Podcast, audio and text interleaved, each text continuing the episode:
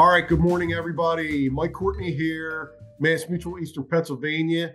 I'm joined by Steve Parisi from IBC Global. Steve, how are you today? Fantastic, my friend. How about yourself? Real good, man. Real good. Good. Uh, we were just having a little chat offline. I was on uh, I was on a call this week with uh, some other of our uh, BGA and carrier partners talking about some of the pending legislation related to AG 49. This is uh, legislation that is going to require specifically the index UL carriers to change the way that they illustrate and what kind of crediting rates they can illustrate at. And you know, they're really kind of diving into the minutia of an IUL illustration. So one of the carriers was talking about this and talking about their illustrations. And the whole time, all I could think about was like how wildly complicated this conversation was. Um, I can't believe that anyone would have these kind of in-depth conversations with their client about how the carrier manages their investments, how the carrier supports this product, all of the moving pieces going on behind the scenes with regards to investment options and and such. And um, and even if they they were going to retain all that and talk to the client about it, I I can't imagine clients would understand this. Um, I mean, I'm in this business for a long time, and and some of that is is over my head and just like way overcomplicated. You know, yeah. um, I found myself thinking about some stuff that you and I have talked about a lot over the years, which is just like show me the performance. You know, like if I'm going to stand behind this and promote this to people or have confidence that this is going to be good product or a good policy or a good solution for a client show me how it works in a real way without smoke and mirrors and show me real life examples and i i haven't had anyone that's been able to do that with that product which is a shame because i like it conceptually you know yeah yeah no that's a good point. and just the regulation as far as what's what's going on right now with a aj ag 49 ag 49 yeah ag 49 yeah. so basically what that is doing is putting limitations on what IUL products can illustrate, meaning the illustrated cash value death benefit performance will be less than what you'll see today on an illustration before that regulation is passed. Basically, to summarize, yeah. Yeah. So, you know, when you look at actual policy performance on your point with an IUL, like to say, okay, can we just see what some IULs have actually done in the past and then use that as a foundation to say, here's what we want to base new illustrations on? That would be nice. Frankly, it would be nice if we could do that with whole life too, in some ways. Um, but that that is hard to get. Like we create historical illustrations for clients that start policies with us. And to do that, what we're doing is looking at the original illustration, but then every year that passes, we're taking what they paid in, their annual statement, what's the net cash value, the net death benefit, and tracking it year over year and firsthand, I can say it is a decent amount of work just to update it and then present it to the client and such.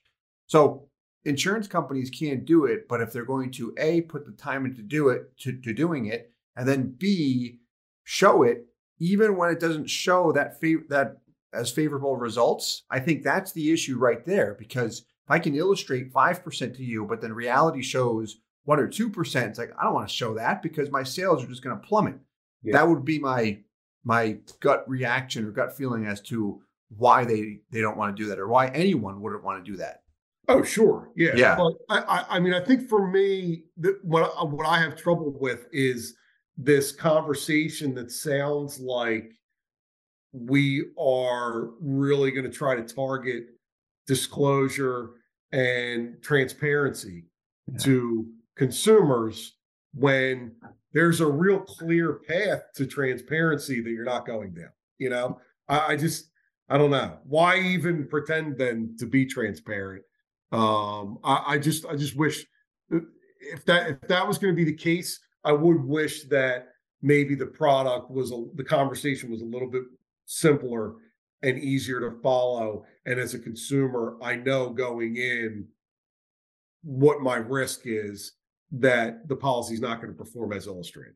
Yeah, I, I, mean, I wish the the entire industry was like that, where we would, could see actual policy performance. Here's what different products or different companies have done with different yeah. designs, because that would provide transparency, and someone could see, hey, based on what I want to accomplish, am I taking out this product because I want a large death benefit for estate planning, or I want maximum cash value because I want access to it, I want to take income, what companies and products and designs, all that fun stuff we always talk about, what's ideal. And if I can see actual performance, man, that would make life so much easier for the consumer and the agent. But at the end of the day, why I think that won't happen is because that'll disqualify so many products and designs. And I do think that sales would just plummet as a result. It would take away a lot of the, the sizzle or the attraction. But I think that's that's the issue there. So, but yeah. yeah.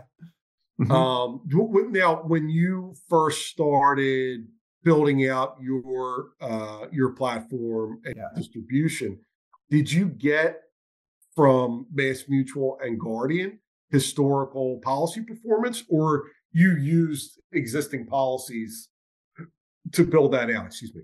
Yeah, both. So we've got policies uh, from Mass and Guardian, some other carriers too, um, Northwestern, New York Life to be specific, some of which were clients or prospects that I had met over time that took out a policy when I was a toddler, right? Or even before I was born and said, hey, yeah. here's what I did. And then they sent the annual statements. We looked at the transaction history, took some time to gather, but we got to see here's what was paid in here's the cash value, here's the internal rate of return. We can look at it annually, everything. Right, but you weren't getting that from you were getting that from clients. I mean, you were just kind of manufacturing that. Co- correct, correct. Some companies do have pieces. I know Mass Mutual's got a, a handful of policies uh, that were written in 1980 and yeah. I think 1990. That's public information, at least to agents, right? They have that public. Guardian's got some, one's from 1975 and others from 1990. And these are historical policies where they look at here's the dividend rate changing each year, here's what was paid, here's the cash value. The IRR is usually not there. You have to do that do that on your own, but there is information with them that they do provide. So we've got those, but really what I like to do is what I had mentioned earlier, obtain actual policies. So the older ones we've gotten from individuals, some from the carriers, and then with all of the ones we've written over time, that is something we'll do every year because we've got access to all the info from the get go. And man, that really, that's nice. A lot of people like that where they can see what was illustrated, what do I actually have, did the dividend rate change, did my payments change, and let me just track the performance to see if it's really, really working. I wonder how this legislate what, what's going to happen with this. You know, if that's going to hurt IUL sales or um, it may not. I mean, people I, I don't see, you know, the typical uh, promoter of IUL. Let's say it's a it's a big BGA who's working with a lot of brokers. Um, the compensation with IUL is higher.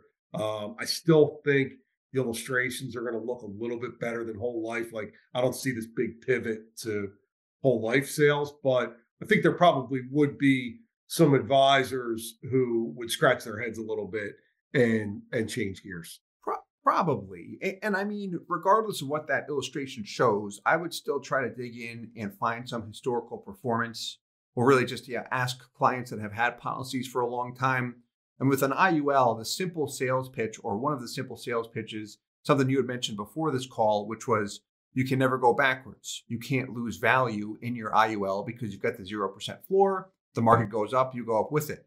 Well, if if I'm an agent and I tell that to someone, and then several years into the policy, they look at their statement from last year to this year and they went down in value because there's a down year in the market and you've got all the expenses and everything that come with it.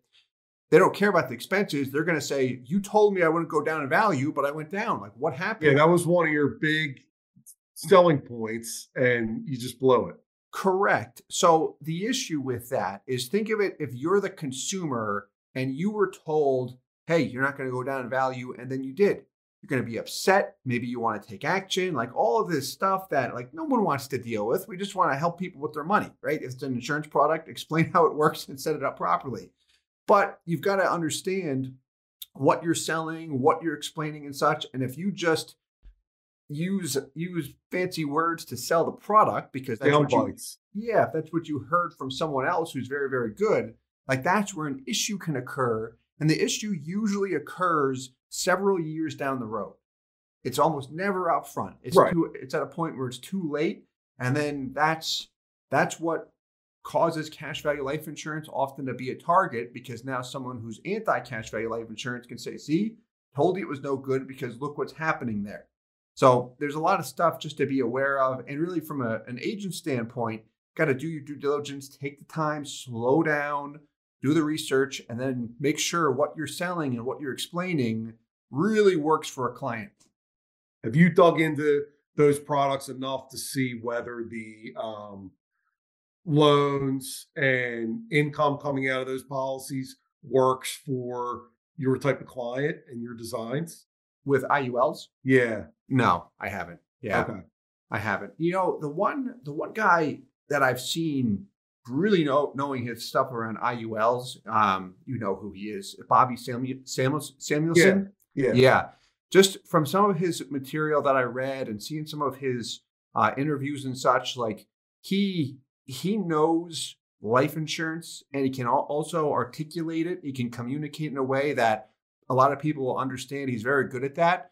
So I've seen him do that with IUL, and he's got a good understanding there.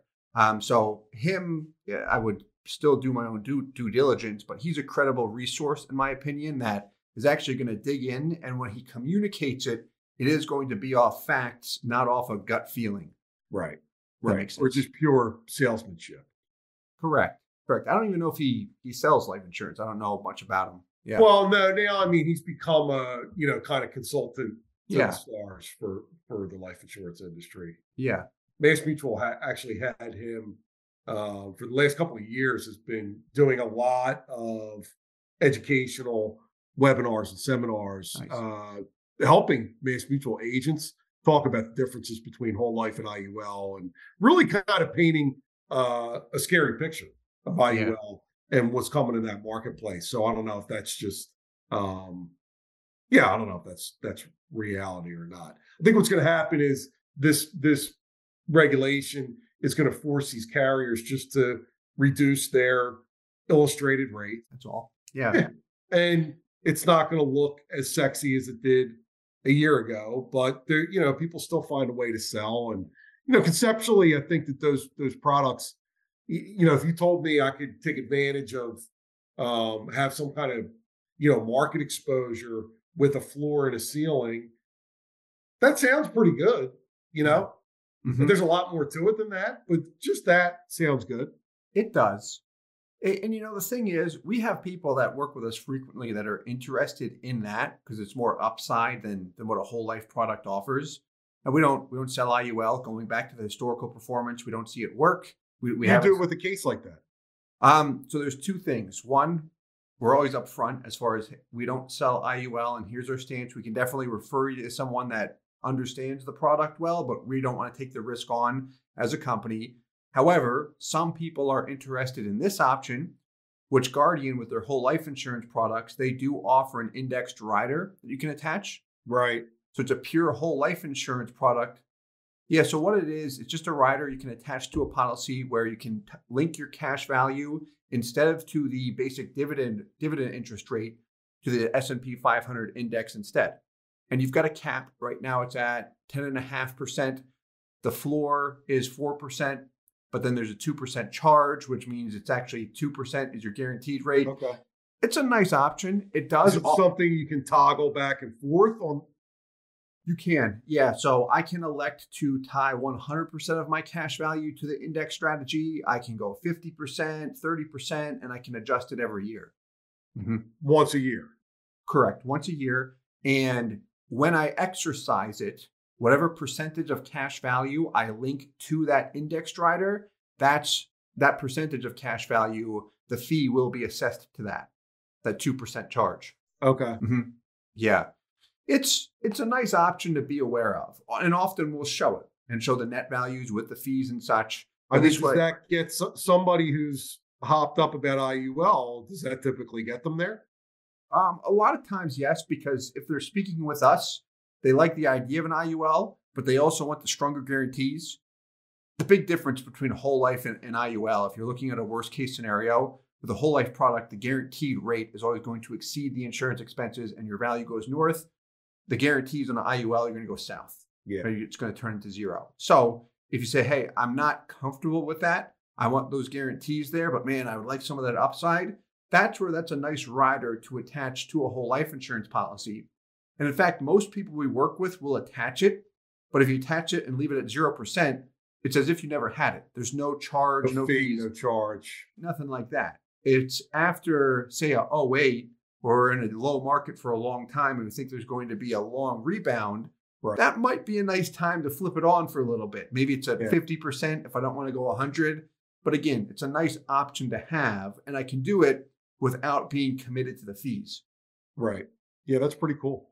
Yeah. So, I mean, that's a nice middle ground there for some people, um, but it's an option, right? And explain the fees, explain how it works, show the guarantees, the dividend values, the index values, so you can see everything up front, and then you can pick it if you're comfortable with it. That's really how I Well, then also, I, like I always think about when you're pulling money out, whether it's income or if you're pulling money out in the form of loans. Uh, I, I don't always feel like these IUL companies are are equipped really to handle that and manage that long term. Um, but that's my. Um, Yeah. I just I just haven't dug into the details enough on that. Yeah, I, and I mean, if you're a consumer, if you say, okay, this stuff is complex, like how I would look at that, Mike, is there just say, all right, show me what you're going to show me, like the the best looking scenario. I would like to see the guarantees, even though the agent would say, "Ah, don't worry about it. That's not going to happen." But then show a midpoint, a true midpoint assumption in between the guaranteed and whatever the current rate is, and look at that.